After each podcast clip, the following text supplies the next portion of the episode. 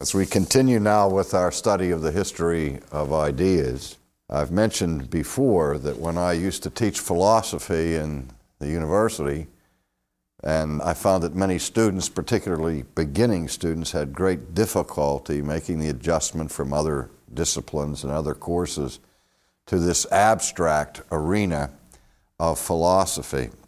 And so I would tell them as they were looking at the various philosophers, I said, try to discern as you're studying these philosophers what problem they were trying to solve. Because if you understand the problem that the philosophers are grappling with, that goes a long way to help you understand the way in which they think and the reasons that they go on the paths that they go. Now, here we are, having finished our little overview of 17th century rationalism, and we've introduced John Locke as really the key figure for the 18th century response to rationalism, which is called empiricism. And I have told you that throughout the history of philosophy, the two major concerns and issues, by no means the only issues that philosophers are concerned with, but the two major ones have been metaphysics and epistemology.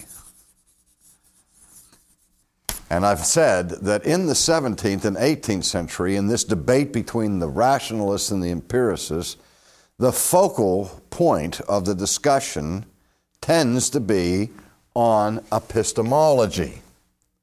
But that can be a little bit misleading because even though we distinguish between epistemology, which you recall is the science of knowing, how we learn, how we know what we know, and metaphysics is the quest for ultimate reality, that which is real, but above and beyond those things that we perceive with the senses or the outward realm of physics. And so we make this distinction between metaphysics and epistemology. But as I've said many times, we can distinguish them, but we cannot really separate them. Because it was not simply that the rationalists and the empiricists of the 17th and 18th century were merely occupied with the question of how we know things.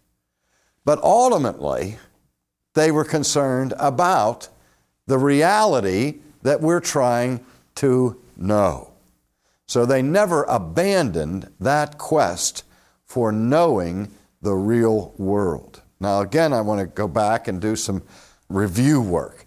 You remember when we looked at Plato, I said that Plato was very much concerned with the task of science and philosophy to save the phenomena.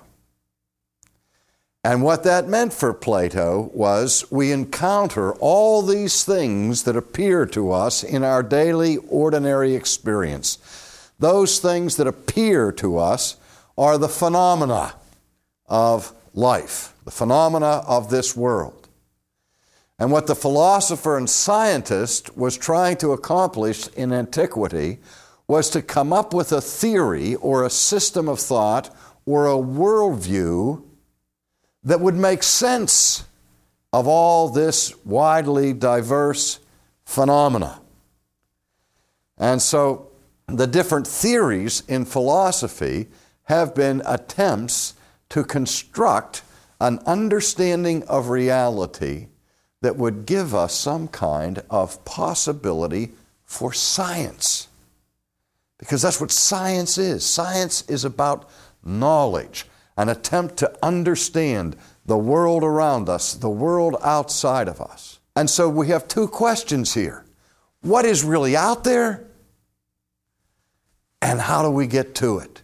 And I've also said in the past that what we're wrestling with is what's called the subject object problem. And let's again go over that quickly. I am a thinking subject. I am an individual person. And I find myself here in a world that exists outside of me. And I, as a subject, am trying to come to an awareness or an understanding of the objective world that exists apart from me. But remember back when we talked about Augustine and the bent oar in the water. The world is not always as we perceive it to be. So there's the question that links epistemology and metaphysics. How can I overcome the limitations of my view of the world and get to real truth?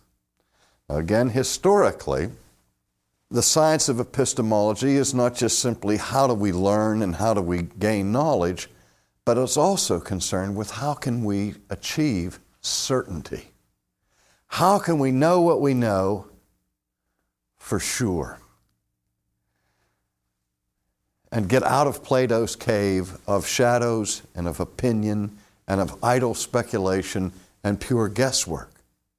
How do we solve the problem of the subject relating to the object, the objective world.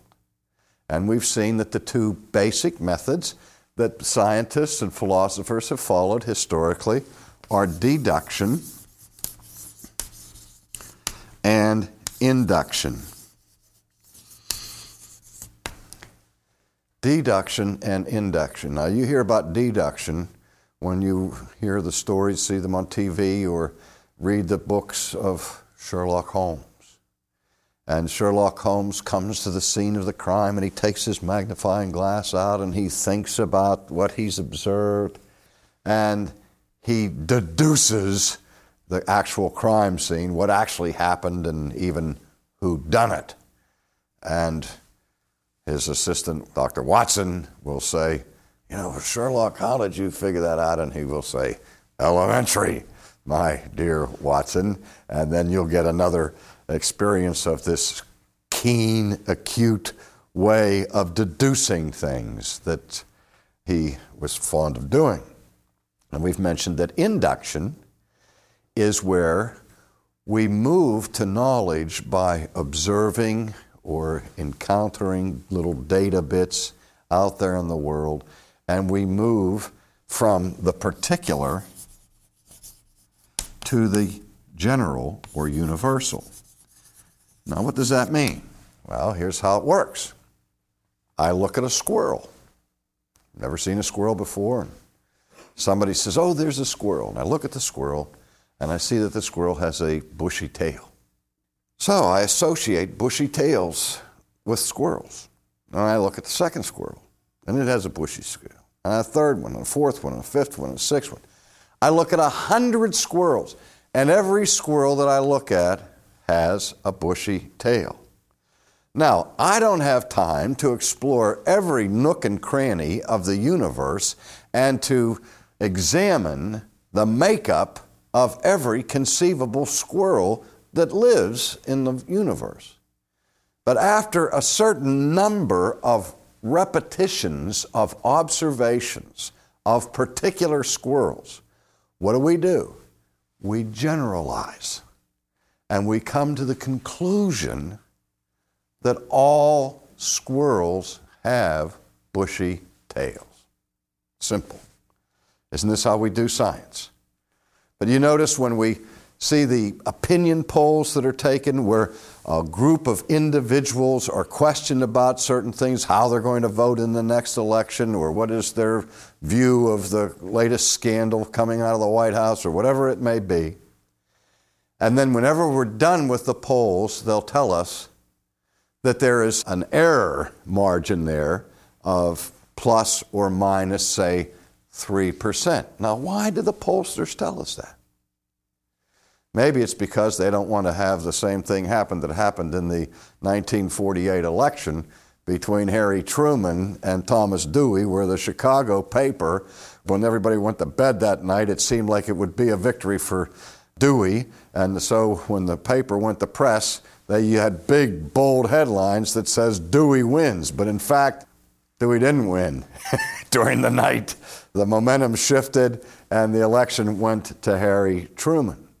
And so there was a case where they had sampled enough returns to come to a conclusion But when they got more information in the hopper, they had to change their conclusion. Now, I illustrate that because these are things that we see every day in our lives. And yet they indicate the built in problem with induction, the built in limit to this method of knowing. And the limit is this nobody has ever examined every squirrel that can be found. And what if suddenly we come upon not one squirrel, but 15 squirrels that don't have bushy tails? Now we have to change our whole theory about squirrels, don't we? Because here we have examples of squirrels that don't fit our universal or general description of squirreliness. In fact, maybe if you've been listening carefully in the last five or so minutes, you have a much more astute understanding of squirreliness, but you're associating it not so much with bushy tailed animals, but with bushy haired philosophers. But in any case, this is the problem that we have built in to science, built in to the inductive method. And it's even built in to language, as we will see. So when we look at the difference between deduction and induction, we'll go back and review this bidding. With deduction, we have the famous syllogism that you've all heard of all men are mortal. Socrates is a man. Therefore, Socrates is mortal. Now, here's the question. If this premise, which we'll call premise A, is true, and if premise B is true, if those two propositions are true, how certain could we be about the conclusion? In terms of zero to 100%, would we have to put a margin of error of 3% in terms of this conclusion? No. We could eliminate the percentage of possible error entirely.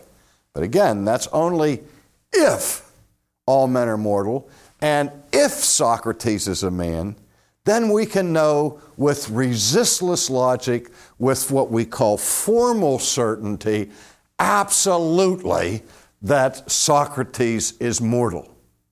Again, this is based upon the formal rules of logic and the laws of immediate inferences.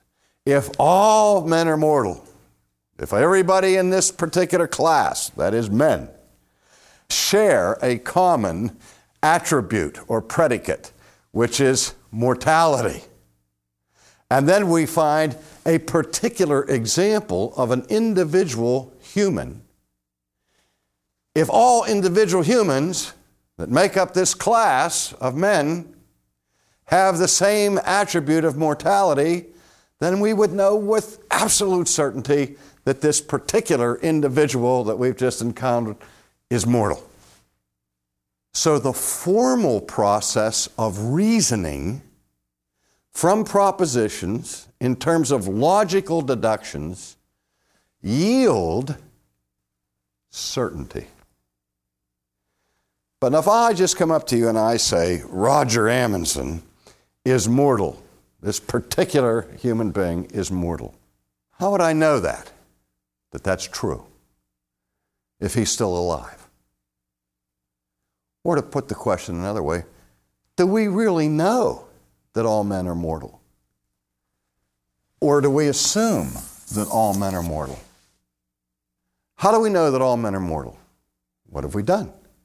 We have, through the process of induction, examined millions upon millions and millions of individual human beings and find that they all died. And so, in every one of these cases, we see mortality connected with their experience. And so we then generalize. We come to the conclusion from the particular this man dies, that man dies, this man dies, this man dies. Every person we've ever known has died. And so we come to the conclusion well, this must be something that is shared in common by every human being. But do we know it for sure? In other words, have we had an empirical experience of every human being who has ever lived? How do we know that the generation that we make up is not the first generation in all of human history to be immortal? Well, we laugh at that because we say, well, that's just inconceivable. No, it isn't inconceivable. It's just extremely improbable, astronomically improbable, in light of the pattern and the history of the examples that we have. Now, how can I ever know with certainty that all men are mortal? Well, you can say we can have a nuclear war and every person that's now alive in the universe is annihilated, and I, I alone am left. And now I can come to the conclusion that everybody who's ever lived has died. So I now know for sure that all men are mortal. What's wrong with that picture? Maybe I'm the singular exception in all of human history. And maybe I am not mortal. So that the only way I can know for sure that all men are mortal is posthumously. See, that's the limit of induction. We can never have a fully exhaustive collection of individual examples. But we don't need to wait to examine every squirrel or every human being before we have a working knowledge of universals or what we call scientific laws. That if we once arrive at a certain number of examples that prove to be true individually, then we universalize or generalize.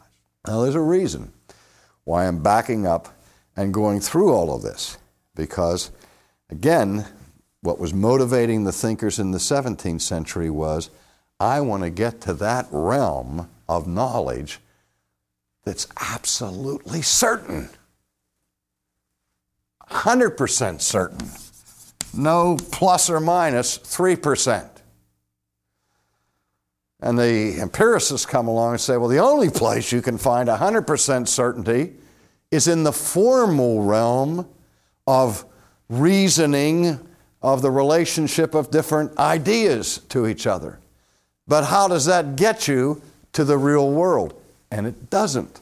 And so the empiricists like John Locke are coming along and they're saying with their tabula rasa concept, no, no, no, no, no. The only way we know anything initially is by having an experience of it. We see it, taste it, touch it. We're from Missouri. We're from the show me state. Don't just theorize about these things. Give me empirical evidence that such and such a thing is true. Now, that's part of the framework and fabric of our culture today, isn't it? I mean, we hear this all the time. Don't talk to me about what you believe in God and all of that sort of thing and these rational arguments that you give for the existence of God. I want to see Him, I want to hear Him. Show me the money, show me the deity. Because if I have an empirical perception of it, then I know for sure.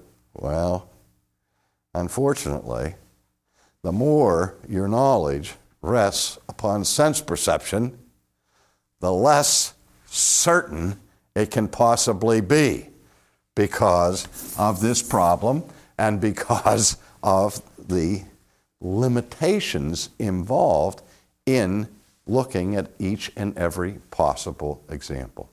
So, empiricism is always limited by the finite samples that we have to study and is always vulnerable and exposed to the possibility that the next discovery will present a gigantic anomaly. An anomaly is something that doesn't fit the pattern. An anomaly is something that can't be explained by the system. And when you have too many anomalies coming, you have to throw away the system and create what we call a whole new model or a whole new paradigm. You've heard the expression paradigm shift, which means a shift in the model, a change in the model. And paradigm shifts are, in science are driven by anomalies, things that don't fit the old model, that say we're going to have to broaden that model or scrap part of the model, come up with a new model that will help us get a handle on reality. So, in addition to this, as we progress through history, with the advent of science, as we move rushing into the 18th century, two things were happening. On the one hand, the world was getting bigger. Now, I don't mean by that that it was growing, but our understanding, the human perception of the world was increasing dramatically, principally through the discovery and the use of the telescope.